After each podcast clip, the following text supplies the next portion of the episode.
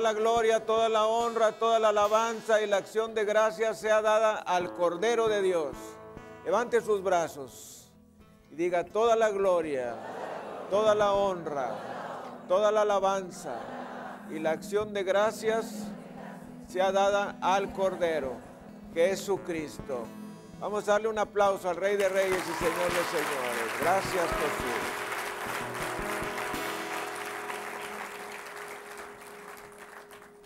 Tremendo mensaje en la palabra de Dios en el libro del profeta Isaías, en el capítulo 41, versículo 10. Y a esta enseñanza le hemos intitulado No temas. Voltee usted a ver la persona que tiene a un lado, dígale, no temas. Hacia el otro lado, dígale, no temas. Nos dice Isaías 41, versículo 10, no temas, porque yo estoy contigo. No desmayes, porque yo soy tu Dios que te esfuerzo. Siempre te ayudaré, siempre te sustentaré con la diestra de mi justicia. Vamos a repetirlo juntos no temas, porque yo estoy contigo. No desmayes, porque yo soy tu Dios que te esfuerzo. Siempre te ayudaré, siempre te sustentaré con la diestra de mi justicia. ¿Quién sabe que cuando Dios dice siempre es siempre? Siempre te ayudaré, dice el Señor. Siempre te sustentaré con la diestra de mi justicia. Vamos a orar con este pasaje de la palabra de Dios. Padre, en el nombre de Jesús, te pedimos que esta palabra bendita venga a nuestro corazón, a nuestra mente y traiga la paz de Dios que sobrepasa todo entendimiento, que guarda nuestros corazones y nuestros pensamientos en Cristo Jesús.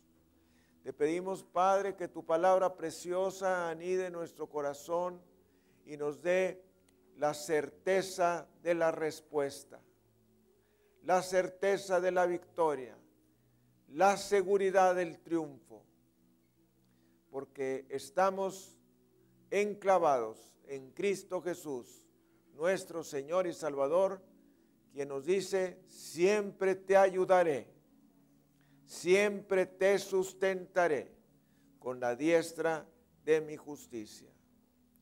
Y Padre, te pedimos que todo esto ocurra en nuestra vida y en nuestro corazón, en el nombre de Cristo Jesús.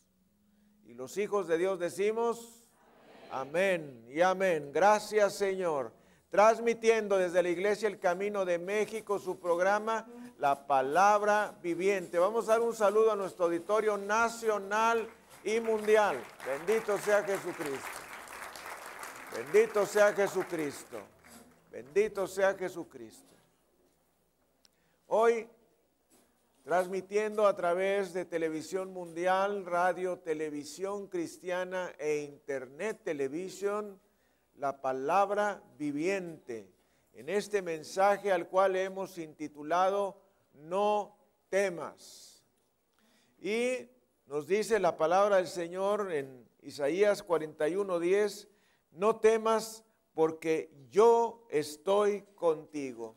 ¿Cuál es la razón por la que tú y yo no debemos de temer? Bueno, ahí se nos dice claramente, porque Dios está con nosotros. No debemos de tener temor porque Dios está con nosotros. Existen tres tipos diferentes de temor. La emoción del temor, el temor a Dios y el espíritu del temor. Son tres tipos diferentes de temor que nosotros podemos tener. Y debemos diferenciarlos porque cada uno de ellos es totalmente diferente y tiene eh, resultados totalmente diferentes. El temor es algo asombroso. Hay cinco palabras en la Biblia que se traducen por temor y más de 600 versículos en las escrituras que hablan de él. Desde Génesis hasta Apocalipsis, Dios nos dice, no temas. Desde Abraham hasta Juan en la isla de Patmos, escuchamos, no temas, no temas, no temas. Este mandamiento fue dado a Abraham, fue dado a Israel, fue dado a Moisés, fue dado a David, fue dado a Daniel, fue dado a la ciudad de Jerusalén, fue dado a los discípulos mientras se encontraban en el mar de Galilea, fue dado a Pedro mientras se hundía en las aguas del mar de Galilea, fue dado a Pablo mientras se encontraba en el libro de Hechos navegando en una tormenta de 14 días y el ángel les dijo, no teman, ninguna persona en el barco se perderá, no teman, no teman. Este es el mensaje del Nuevo Testamento, no teman. Voltee usted a ver la persona que tiene a un lado, dígale, no temas. Pudiéramos decir que este es el segundo mensaje central de las Escrituras. El primer mensaje central es la compasión de Dios, la misericordia de Dios, Jesucristo. Bueno, el segundo mensaje va directamente relacionado al primero y es no temas, no temas. Bendito sea el Señor Jesús. Si este fuese el único tema de todas las escrituras, valdría la pena leer toda la Biblia, desde Génesis hasta Apocalipsis. Es el gran mensaje del Nuevo Testamento, no temas. Y cada uno de nosotros debemos aprender a dominar nuestro temor o el temor nos dominará a nosotros. Para algunos este mensaje será un mensaje de liberación, para otros será el mensaje más importante que hayan escuchado en sus vidas. No temas, no temas, no temas, no temas. Hablaremos del temor emocional o de la emoción del temor. Dios nos da el temor para ayudarnos. Si ustedes se fijan, por ejemplo, cuando estamos frente a un animal peligroso, pues Dios hace que eso produzca temor en nosotros para guardar nuestra vida. Esa es la emoción del temor. Cuando sobreviene algo que no esperamos, viene ese temor para ayudarnos. El problema no es deshacernos del temor, sino saber cómo dominarlo. También Dios plantó el temor en nuestra naturaleza para no hacernos fácil el pecar. Voltea a ver la persona que tiene a un lado y dígale, Dios nos dio el temor para no hacernos fácil el pecar. ¿Eh? Es otra razón por la que Dios nos ha dado el temor. Y de ahí es donde viene el temor a Dios. Proverbios 1, versículo 7. Nos dice la palabra del Señor. Tremenda palabra de nuestro Dios. Bendito sea su nombre precioso por siempre y para siempre. Nos dice Proverbios capítulo 1, versículo 7, el principio de la sabiduría es el temor de Jehová. Y los hijos de Dios repetimos, el principio de la sabiduría es el temor de Jehová. ¿Cuál es el principio de la sabiduría? El temor a Dios. El temor a Dios es el principio de la sabiduría. Y dice, los insensatos desprecian la sabiduría y la enseñanza. De modo que Dios nos ha dado algo que se llama temor a Dios. Y este temor a Dios nos hace sentir que habrá un gran juicio si no obedecemos. Hay un gran precio que pagar por causa de la desobediencia. Me puse a investigar cuál es eh, el sinónimo de la palabra temor en hebreo. ¿Y saben qué significa temor en hebreo? Temor. Temor en hebreo significa temor. Temor, simplemente, temor. No es cuestión de saber cuándo nos inclinaremos delante de Dios, sino cuándo. No es cuestión de si te vas a inclinar o no te vas a inclinar. La respuesta es cuándo, porque la escritura dice, porque toda rodilla se doblará y toda lengua confesará que Jesucristo es el Señor, para gloria de Dios Padre. Dele gloria, honra y alabanza al Cordero.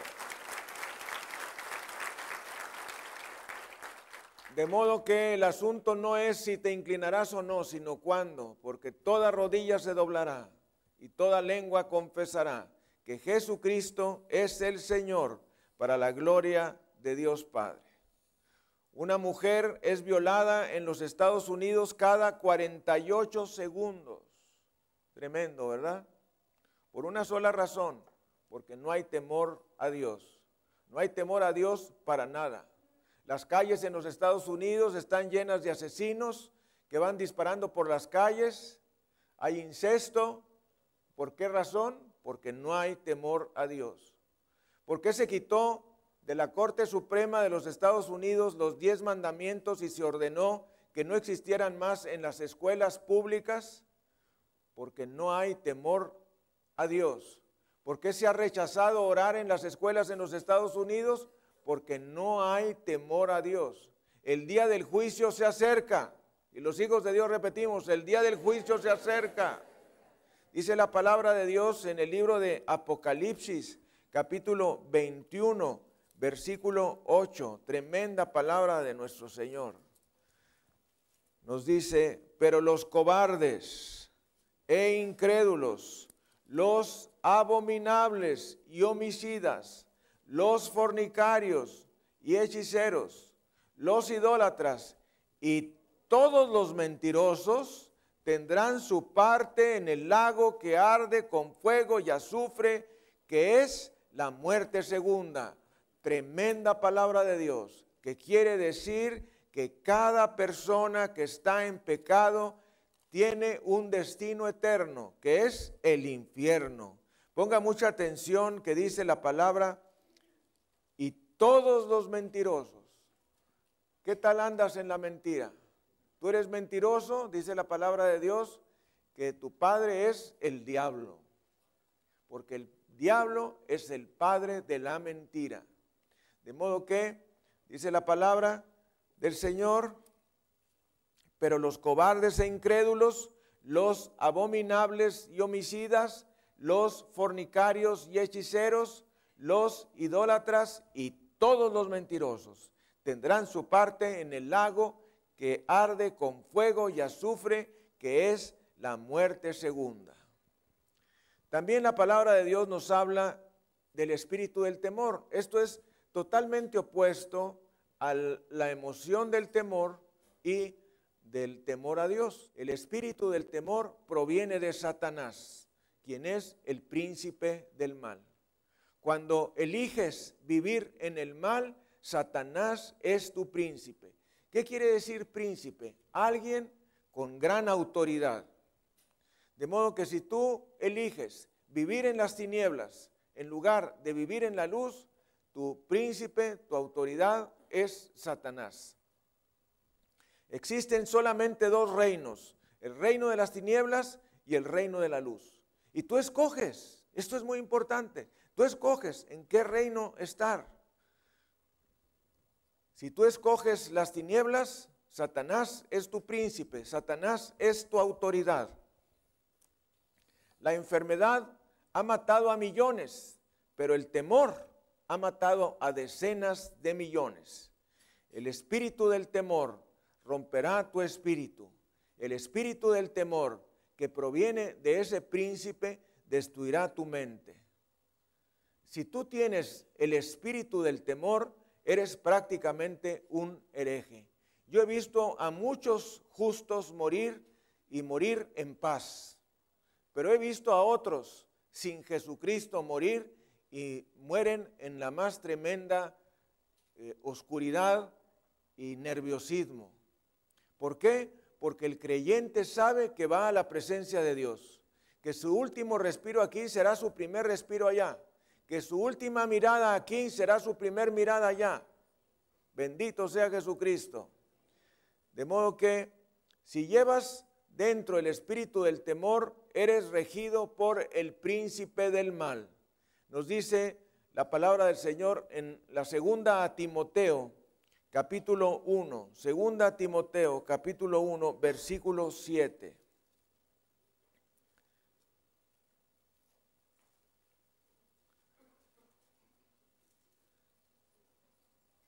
Tremenda palabra de nuestro Señor.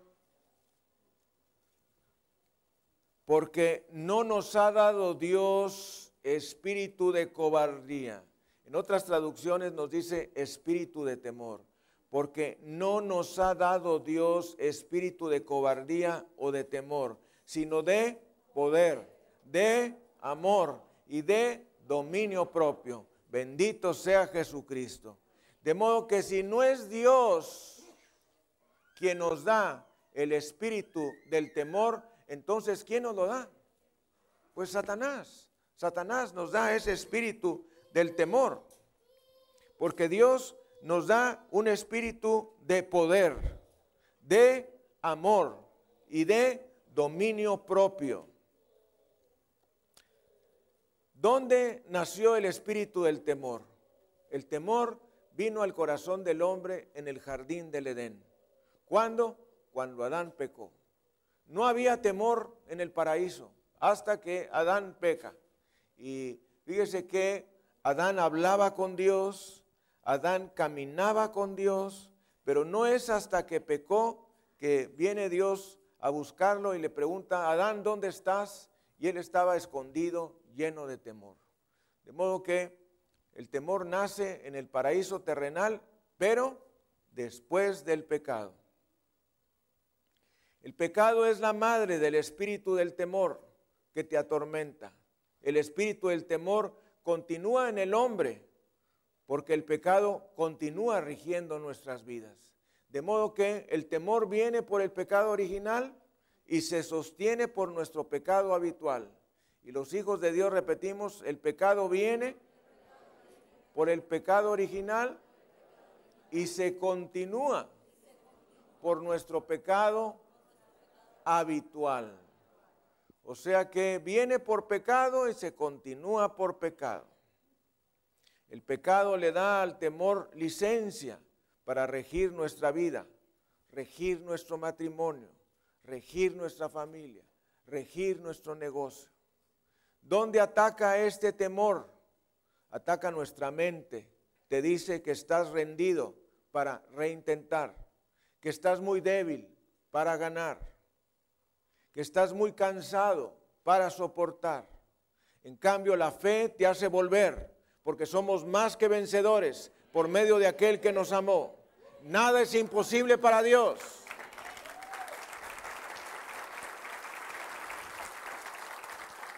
Nada es imposible para Dios. Repita junto conmigo, nada es imposible para Dios.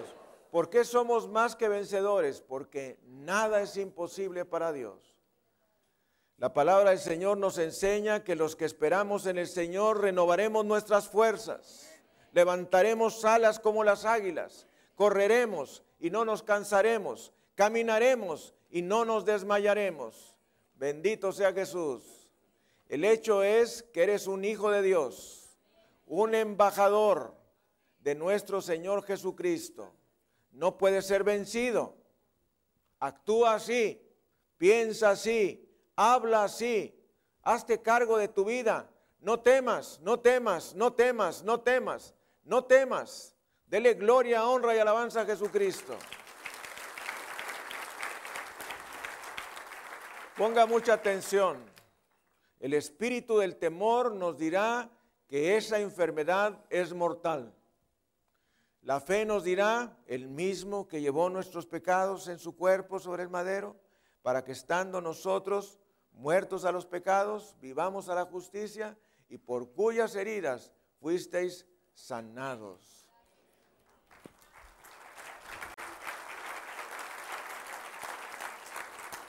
El temor nos dirá, esa enfermedad es mortal. La fe nos dirá, no moriré, sino que viviré.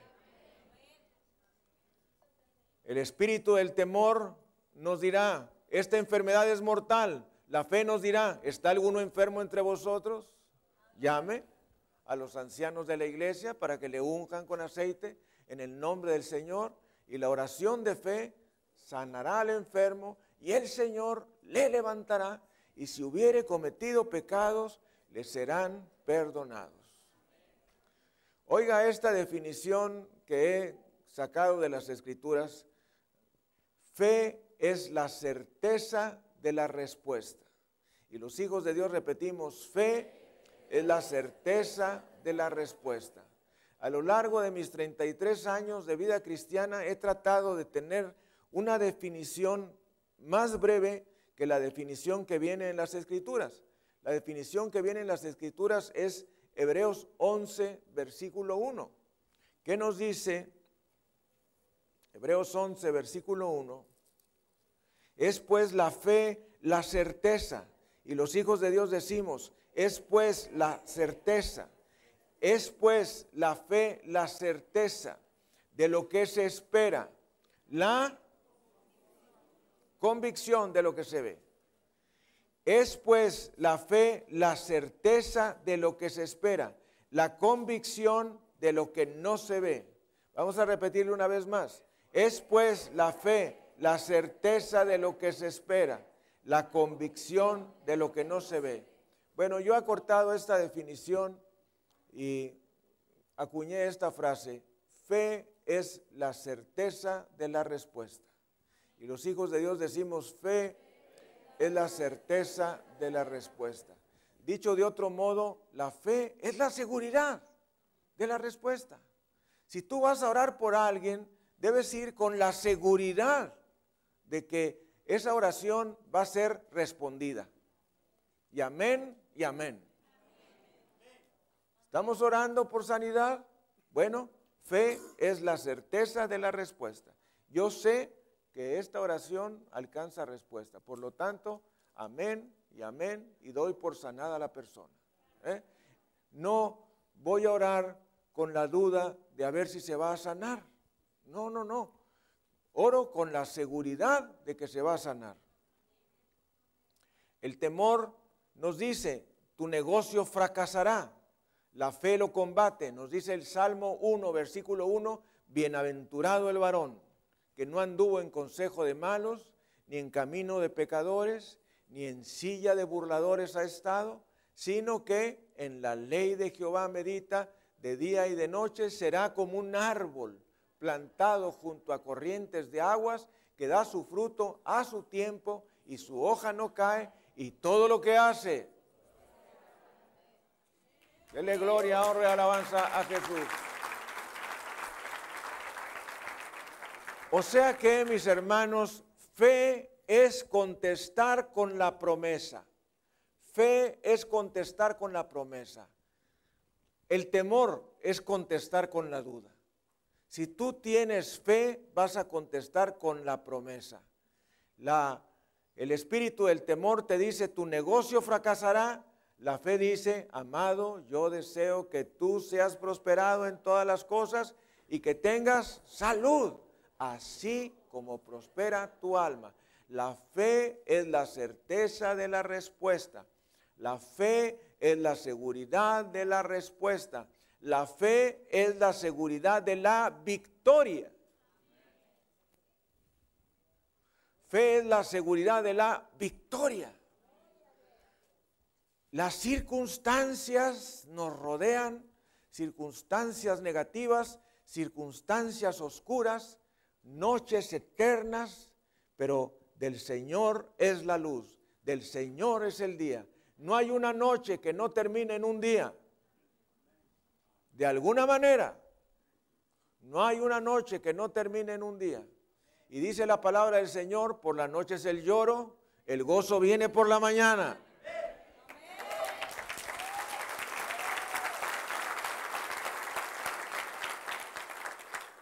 Le voy a decir algo, no hay mejor versículo que el que uno vive. No hay mejor versículo que el que uno vive. Yo he vivido este versículo que dice, por la noche es el lloro, el gozo viene por la mañana. Lo aprendí de boca de uno de mis maestros, de los pocos que todavía viven de la Biblia, maestros de las escrituras, que me dijo, por la noche es el lloro, el gozo viene por la mañana. Por la noche es el lloro, el gozo viene por la mañana. Joy cometh in the morning. El gozo viene por la mañana. Una noche me dice mi esposa, mírame los ojos. Y yo les dije, sí, están muy bonitos.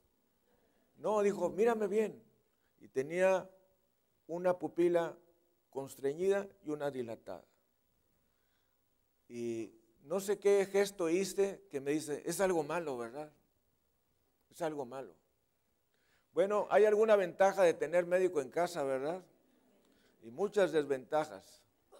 Entonces me dice, es algo malo. Digo, ¿por qué? dijo, porque tu expresión en la cara. Dije, vamos a orar. Tomé a mis hijas, en ese tiempo estaban las tres, nos arrodillamos, nos pusimos en el piso y estuvimos clamando a Dios, Señor Dios Todopoderoso, Rey Celestial, sana a mi esposa, quítale esto, que mañana en la mañana no tenga nada, eh, sánale Señor y sánale Señor. Y entonces, eh, pues ya, ya terminamos de orar, le dije, bueno, vamos a dormir.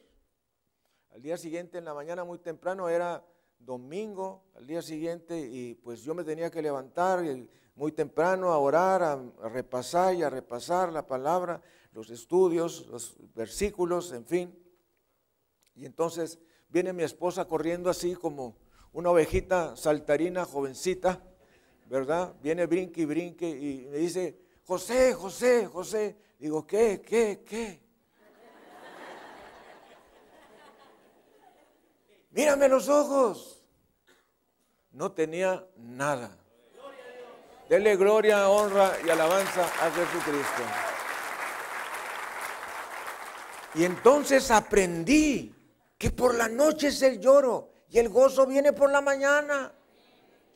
Imagínate las noches escalofriantes que puede uno pasar estirándose los cabellos, pensando en todo lo más malo que puede haber de las enfermedades. ¿eh? ¿Qué puede ser? Pues un tumor, y si es desviación acá, ¿qué otro dato hay? En fin, etcétera, etcétera. Se la puede uno pasar totalmente escalofriantemente mal, pero el gozo viene por la mañana. Entonces con más ganas empecé a subrayar y a poner mis flechas y todo en el estudio. Bendito sea el Señor. De modo que por la noche es el lloro, el gozo viene por la mañana. Declárelo en el nombre de Jesús. Así es que si estás pasándola mal, recuerda ese versículo tan precioso. El gozo viene por la mañana. El temor no solamente ataca nuestra mente, sino ataca nuestro cuerpo y ataca nuestro pasado. Todos tenemos un pasado. ¿Quién tiene un pasado?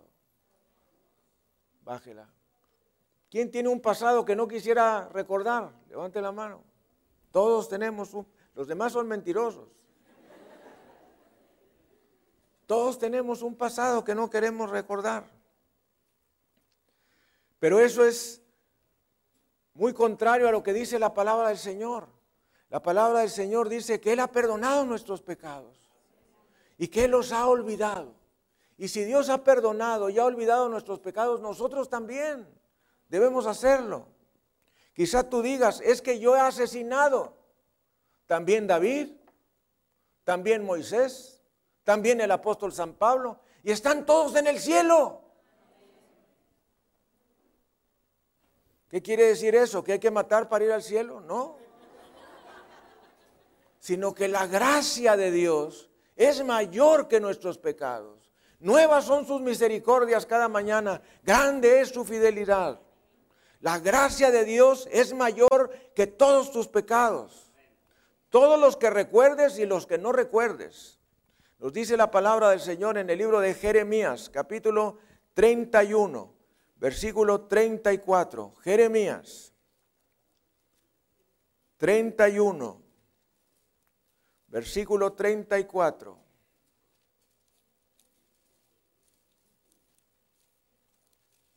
Fíjese usted,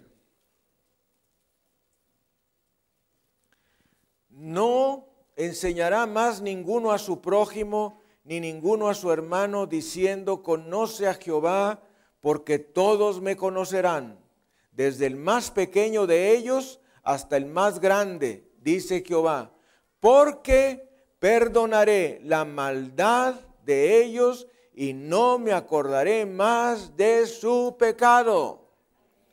Es palabra de Dios. De modo que, dice el Señor en su palabra, que Él perdonará la maldad nuestra y no se acordará más de nuestro pecado. Vámonos al libro del profeta Miqueas. Miqueas, capítulo 7, versículo 19. Vamos a leer desde el 18. Que Dios como tú. Esto en el hebreo es miel kamovka. A ver, ¿quién puede repetirlo junto conmigo? Miel kamovka. Fíjese que la palabra de Dios dice que su palabra es como la miel. Entonces yo me puse a leer el hebreo aquí original y dice miel, miel, miel kamovka, que es, quiere decir, que Dios como tú. Miel, miel, kamovka. Miel quiere decir que Dios. Y kamovka como tú. Miel kamovka. Que Dios como tú. Que perdona la maldad. Olvida el pecado del remanente de su heredad. No retuvo para siempre su enojo porque se deleita en la misericordia. Dios se deleita en la misericordia. Dicho de otra manera, Dios se deleita en compadecernos. Dicho de otra manera, Dios se deleita en perdonarnos. Dios se deleita en la misericordia, nos dice la Escritura. Él volverá a tener misericordia de nosotros, sepultará nuestras iniquidades y echará en lo profundo del mar todos nuestros pecados. Dele gloria, honra y alabanza a Jesucristo. ¿Sabe qué? Estuve estudiando yo para este versículo ya hace algunos años y me puse a estudiar cuál es el océano más profundo. ¿Alguien sabe cuál es el océano más profundo? Bueno, el océano más profundo es el océano Pacífico.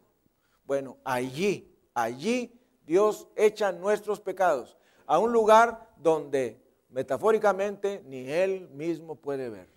De modo que dice la palabra del Señor, que Dios como tú que perdona la maldad y olvida el pecado del remanente de su heredad, no retuvo para siempre su enojo, porque se deleita en la misericordia. Él volverá a tener misericordia de nosotros. ¿Cuándo? Cuando tú le busques, cuando tú le pidas perdón. Él volverá a tener misericordia de nosotros. ¿Qué nos dice Satanás? Satanás nos dice, no te va a perdonar esta vez. Ya lo hiciste de nuevo, no te va a perdonar. Atención, dice la palabra, Él volverá a tener misericordia de nosotros, sepultará nuestras iniquidades, es decir, maldades, y echará en lo profundo del mar todos nuestros pecados.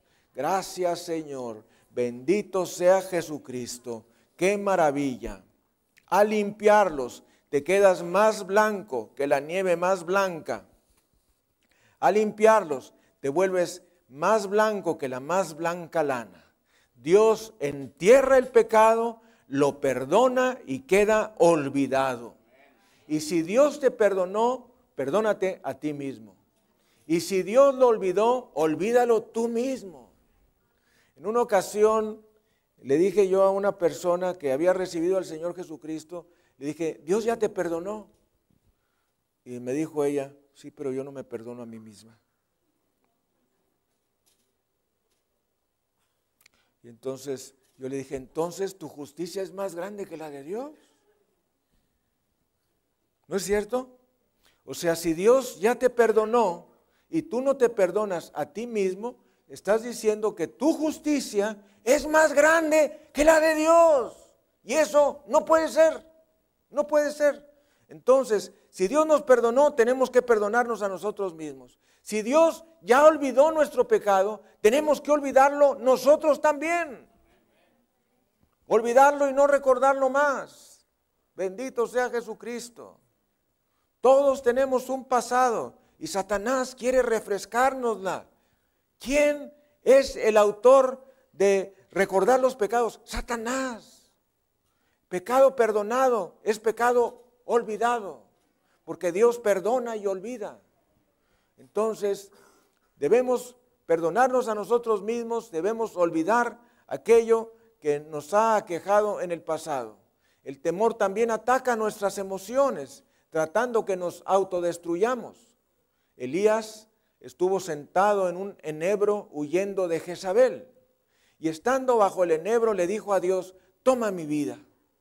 Soy el único que queda en Israel. Basta ya, le dijo al Señor. Y Dios le dijo, Elías, guarda tu lástima. Tengo 70 mil personas en este barrio tan justos como tú. Piensen en esto. El diablo nos hace creer, tú, tú, tú, tú, tú. No, Dios tiene otro plan. Dios tiene plan B, no solamente el plan A, tiene el plan B. Pedro se atemorizó de una chica de 18 años la noche en que Cristo fue culpado por los romanos. Esa chica se acercó a Pedro, le dijo, hablas como Galileo, te vistes como Galileo, andas con los doce, tú eres uno de ellos. Pedro juró, maldijo y dijo, no conozco a tal hombre. Si sabes algo de la palabra de Dios, sabrás que dice la palabra, todo el que me negare delante de los hombres, yo también lo negaré delante de mi Padre que está en los cielos. De modo que el juicio de Dios pendía desde los cielos contra Pedro. Por eso, a la primer persona a la que vio el Señor Jesucristo recién resucitado fue a Pedro, para perdonarlo. Así es que debemos de saber que hay un perdón implícito. Lo único que necesitas es una actitud, la actitud de conciencia, la actitud de arrepentimiento, la actitud de conversión. Si yo sé que en cada pecado hay un perdón, ¿qué es lo que Dios me pide a mí? Lo que Dios me pide es que tenga la actitud de arrepentimiento y que esté dispuesto a cambiar de vida. Y entonces la sangre de Jesucristo nuestro Señor vendrá con nosotros como un bálsamo, sanando todo nuestro pecado y todas nuestras heridas. Bendito sea Jesucristo. ¿Qué es la fe? La fe es la certeza de la victoria. ¿Qué es la fe? La seguridad de la victoria. El temor se propaga con los vientos de la duda y destruye como una plaga. La Biblia dice, sin fe es imposible agradar a Dios. La fe es la victoria que hace triunfar al mundo. Fíjese, cuando Elías ah, oró para que no hubiese lluvia, y luego volvió a orar para que hubiese lluvia. Me llama mucho la atención de que en el firmamento se vio una pequeña nubecita negra y dijo Elías, la lluvia viene, la lluvia viene. Entonces, era tan solo una pequeña nubecita que después de todo aquel gran periodo de no haber lluvia, se veía. Y eso nos habla de que nuestra fe puede ser una fe pequeña, pero segura. Era una pequeña nube, pero vino una gran lluvia. Bendito sea Jesucristo. Gracias Señor. De modo que la fe hace la diferencia y los hijos de Dios repetimos, la fe hace la diferencia. La fe llevó a Abraham a buscar una ciudad cuyo diseñador es Dios Todopoderoso. La fe llevó a Moisés a la corte de Faraón para decirle, let my people go deja ir a mi pueblo. La fe llevó a Josué a Jericó hasta las fronteras de la tierra prometida. Con la fe dentro tú puedes lograr lo imposible. Sin fe no hay nada que puedas lograr. Con fe puedes lograrlo todo. Sin fe no lograrás nada. La fe llevó a Martín Lutero a clavar sus 95 tesis en el templo católico de la ciudad de Wittenberg en Alemania, iniciando la época del protestantismo. El resumen es, el justo por la fe vivirá. Y los hijos de Dios repetimos, el justo por la fe vivirá.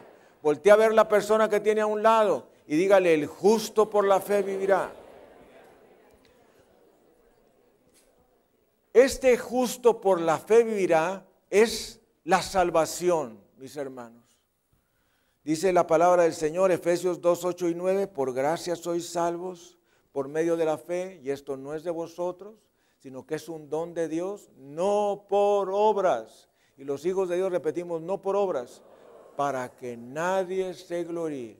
La salvación no es por obras, la salvación es por gracia, la salvación es por fe. Y entonces en esas 95 tesis que puso Martín Lutero en el templo en Wittenberg, Alemania, la conclusión es, el justo por la fe vivirá. Bendito sea Jesucristo. Gracias Señor. La fe puede cambiar tu desierto en un manantial de agua fresca. La fe calma los mares. La fe mueve montañas. La fe es la victoria anticipada sobre cualquier circunstancia. De modo que no temas, no temas, no temas, no temas, no temas. El temor puede convertirse en una autoprofecía. Job dijo, la cosa que más temo acaba de caerme. Déjame decirte algo, si hay algo en lo que tú temes, eso te va a venir. Así es que no tema. Esa es la enseñanza, no temas. ¿Por qué? Porque aquello que temes se va a venir sobre ti. Esto quiere decir que Job temía que algo le pasase, algo malo a sus hijos. Y eso fue lo que le ocurrió. Así es que fuera eso. Un hombre que está temiendo constantemente por su salud, un hombre que se la pasa checándose el pulso, viéndose al espejo, sacando la lengua a ver cómo la tiene, morirá antes de tiempo por su temor a perder la vida. La palabra del Señor nos dice en el libro de Proverbios capítulo 29, versículo 25. Proverbios 29, 25. Nos dice la palabra del Señor. El temor del hombre pondrá lazo, mas el que confía en Jehová será exaltado. Una vez más, el temor del hombre pondrá lazo, mas el que confía en Jehová será exaltado. ¿A qué teme el hombre? ¿Teme a Dios? No. Si temiese a Dios habría avivamientos por todo el mundo. ¿A qué teme el hombre? ¿A Satanás? No. Satanás anda por todas partes. ¿A qué teme el hombre? El hombre teme al hombre. El hombre teme al hombre. Pero dice la palabra del Señor, el temor del hombre pondrá lazo más el que confía en Jehová será exaltado. Bendito sea el Señor Jesucristo. Déjame decirte, el temor roba tu herencia espiritual. Moisés mandó doce espías, doce espías a examinar la tierra y regresaron diciendo, está muy buena la tierra, pero hay unos gigantotes ahí tremendos. Una gran mentira. Regresaron los otros dos, Josué y Caleb, y dijeron, es una tierra de la cual fluye leche y miel. Ya hay unos gigantes, pero con seguridad los venceremos. ¿Sabe qué es lo que querían hacer el pueblo de Israel con ellos? Los quería matar. Querían matar al que traía las buenas nuevas. Eso no es diferencia hasta el día de hoy. La gente quiere matar al que trae buenas nuevas. ¿Cómo venceremos? al espíritu del temor. Las promesas de Dios son verdaderas. Dios mantiene sus pactos por miles de generaciones. Yo soy lo que dice la Biblia que soy. Yo tengo lo que dice la Biblia que tengo. Yo puedo hacer lo que dice la Biblia que puedo hacer. Diga usted junto conmigo, yo soy lo que dice que soy. Levante su Biblia en alto. Yo soy lo que dice que soy. Yo tengo lo que dice que tengo. Yo puedo hacer lo que dice que puedo hacer. Hoy Dios me dará su palabra y hablará mi corazón. Nunca seré el mismo. Repita, nunca, nunca, nunca. No seré el mismo. Yo pensaré, yo hablaré, yo testificaré de Jesucristo, mi glorioso Señor y Salvador. Nunca seré el mismo. En el nombre de Jesús. Amén. Y amén. Gracias Señor. Dele un aplauso a Jesucristo.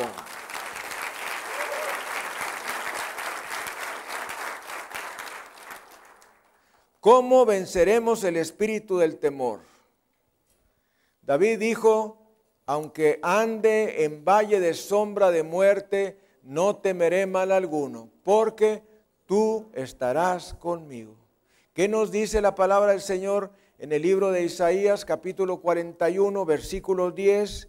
Isaías 41, 10. Una vez más nos dice la palabra del Señor, no temas. ¿Qué dice que dijo? No temas.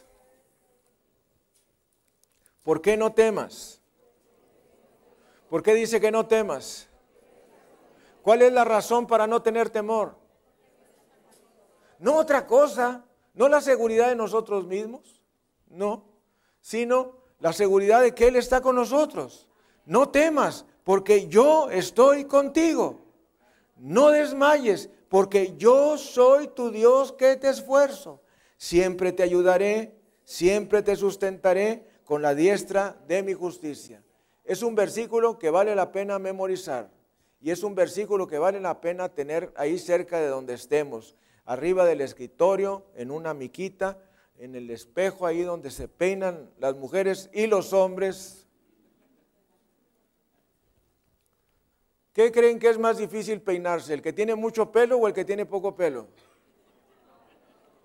¿Eh? Claro, el que tiene poco. Porque el que, el que tiene mucho, como quiera, se lo arregla, hace una trenza acá, una cebolla, algo, ¿verdad?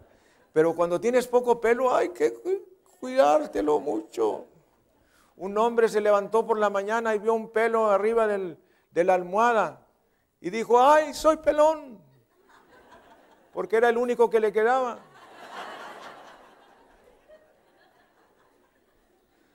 Normalmente él veía su pelito y lo, lo, peinaba, le ponía tantito fijador, así nada más. En lugar de echarse el fijador al cráneo, nomás se lo ponía en las yemas de los dedos. No sé por qué hablo de eso. Pero es más difícil, es más difícil peinarse con poco pelo. Cuando Dios dice, no temas, no temas, te fortaleceré. Él, danos, él nos da las fuerzas. Fíjese que el Señor le dijo a Gedeón, ve con esta tu fuerza. Gedeón no tenía ninguna. ¿Se acuerda el pasaje? Él estaba huyendo de los madianitas, escondiendo el grano, y viene el Señor Jesucristo en una de sus manifestaciones del Antiguo Testamento y le dice a Gedeón, hombre esforzado y valiente. Era lo menos que era Gedeón. Hombre esforzado, no era esforzado, bueno, esforzado en esconderse. Hombre esforzado y valiente. Y, y entonces le dice el Señor a Gedeón, ve con esta tu fuerza. Él no tenía ninguna fuerza, pero dijo, no te mando yo, no te mando yo. O sea que nosotros podemos ir si Él nos manda. El mejor lugar para estar en todo el mundo es el centro de la voluntad directiva de Dios. ¿Cuál es el mejor lugar para estar? El centro de la voluntad directiva para Dios. Si Dios te manda a una isla llena de leones, ten la seguridad que Él te guardará. Porque donde Dios manda, Él guarda. Donde Dios manda, Él guarda. Dios provee lo que guía y Él nos provee de seguridad donde Él nos manda. Bendito sea el Señor Jesucristo. Bueno, de la misma manera que la fuerza vino a Gedeón porque el Señor le mandó, así también la fuerza se manifestó en David que le partió la mandíbula a un león. Moisés vio un arbusto en el bosque que no valía nada, pero Dios puso su poder en el arbusto y el arbusto no se consumía. Dijo Moisés, iré y veré. Y los hijos de Dios repetimos, iré y veré. ¿Sabes que ayer que tuvimos unos gloriosos bautismos, bendito sea Jesucristo, 43 personas fueron bautizadas, 340 y tantas personas asistieron. Fue un buen tiempo que pasamos juntos y leíamos sobre el llamado de Dios, que Dios nos llama. Y entonces meditábamos en este pasaje del llamado de Moisés y Moisés vio a lo lejos aquel arbusto encendido que no se consumía, estaba encendido y no se consumía, y entonces dijo, yo iré y veré. Y los hijos de Dios repetimos, yo iré y veré. Iremos y veremos. Eso fue lo que dijo Moisés. Dios le habló a Moisés a través de ese arbusto. Y Moisés fue a Egipto y libertó al pueblo hebreo. Dios, si Dios usó un arbusto, te puede usar a ti. Si Dios usó un asno para hablarle a Balaam, te puede usar a ti. Y diga alguien, ¿me puede usar a mí? Claro, Dios tiene suficiente poder para hacer temblar de miedo a los demonios del infierno. Si lo reconoces, el Señor te acompaña, el Señor te acompaña, el Señor te acompaña y todo va a salir muy bien. Dele gloria, honra y alabanza al Cordero. Gracias Señor. Fíjese que lo último que Dios le dijo a Moisés fue, no temas porque yo te ayudaré. Moisés tenía que llevar a dos millones y medio de personas a la tierra prometida. ¿Se imaginan? El doble de nuestra ciudad. Dos millones y medio de personas las traía Moisés ahí. Tenían sed, hacía brotar agua de la roca. Tenían hambre, venía el maná del cielo. Por 40 años. Y meditando sobre este pasaje, me acuerdo una persona que dijo que a, qué sabría el maná. Y dijo una persona, yo pienso que el maná sabría apoyo Kentucky. Mentira, no es cierto. No había todavía apoyo Kentucky. Otro dijo, yo pienso que Dios les hacía sentir en su boca lo que ellos querían. Si querían pollo Kentucky, les había pollo Kentucky. Si sabía pollo Church, les había pollo Church. Si querían ganas de pizza, les había Domino's Pizza. No son comerciales. Pero no, el maná era una pequeña porción de pan con azúcar, con miel. Bendito sea el Señor. Y vivieron 40 años de ese maná. Bendito sea el Señor Jesucristo. Tenía necesidad de vestidos, les duraron los vestidos 40 años. ¿No le parece maravilloso? Tener ropa que te dure 40 años, Señor, hazlo de nuevo. Bueno, a algunas mujeres no les gustaría. Necesita salud. Dios le dijo, no habrá débiles ni enfermos en estos dos millones y medio de personas por 40 años. Parecen misiones imposibles hasta que Dios las vuelve posibles. Dios dice, te ayudaré. ¿Te sientes atormentado? ¿Estás pasando por una prueba? Dios te dice, yo te ayudaré. ¿Pasas por el momento más difícil de tu vida? Dios te dice, yo te ayudaré. Vamos a hacer una confesión de fe. Cierra tus ojos, inclina tu cabeza, repite junto conmigo, el Señor me ayudará el Señor me ayudará. El Señor me ayudará. Padre Todopoderoso, tú me ayudarás. El Señor Dios, Creador del cielo y de la tierra.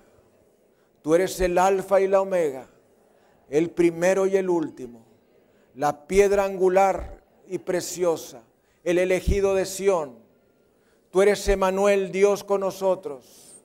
Tú eres nuestra fortaleza. Tú eres mi torre. Tú eres mi escudo. Tú eres Yahvé Shammah, el Dios que está aquí. Tú eres Yahvé Rofe, el que sana todas mis enfermedades. Tú eres el Todopoderoso, el que lo sabe todo, el resucitado Hijo de Dios, la esperanza del cielo y la amenaza del infierno. Tú eres el Señor Todopoderoso, el león de la tribu de Judá, la luz del mundo, que me dices, no temas, no temas, no temas, porque tú me ayudarás, porque tú me ayudarás, porque tú me ayudarás. En el nombre todopoderoso de Jesucristo. Y los hijos de Dios repetimos, amén y amén. Gracias Señor. Vamos a darle un aplauso al Rey de Reyes y Señor de Señores, Jesucristo.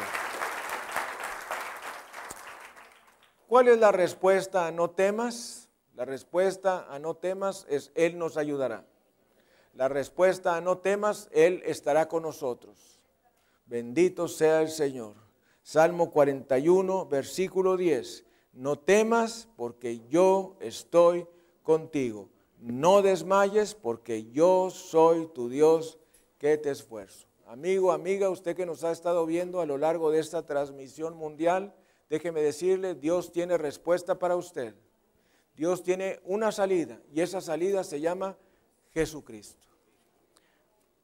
Ore, busque la palabra de Dios, reciba a Jesucristo en su corazón. Son dos las condiciones para aceptar a Jesucristo. Número uno, arrepentirse de sus pecados, conforme a la palabra que dice, arrepentíos y convertíos para que vuestros pecados sean borrados. Y dos, creer que la sangre de Cristo nos limpia de todo pecado. Repita junto conmigo, Dios Todopoderoso, me reconozco pecador, sé que merezco el infierno, pero hoy me arrepiento de mis pecados y estoy dispuesto a cambiar con tu ayuda. Lávame con la sangre de Jesucristo. Creo que tu sangre es todopoderosa para limpiar mis pecados, aún los más graves, y quedar completamente limpio por toda la eternidad. Padre precioso, me declaro salvo, santo y en camino al cielo. Señor Jesucristo, entra a mi corazón, sálvame y siéntate en el trono de mi corazón. Dirige mi vida a través de mi corazón. Bautízame con el Espíritu Santo. Quiero ser lleno de ti. Quiero servirte con todo mi corazón me humillo delante de ti y te reconozco como mi Dios y mi Salvador. En el nombre todopoderoso de Jesús. Amén y amén. Señor le bendiga y si por alguna razón no nos vemos aquí en la tierra y usted ha hecho a Jesucristo su Salvador personal, con seguridad nos veremos en el cielo. Vamos a despedir nuestra transmisión nacional y mundial. Bendito sea Jesucristo. Gracias, Señor.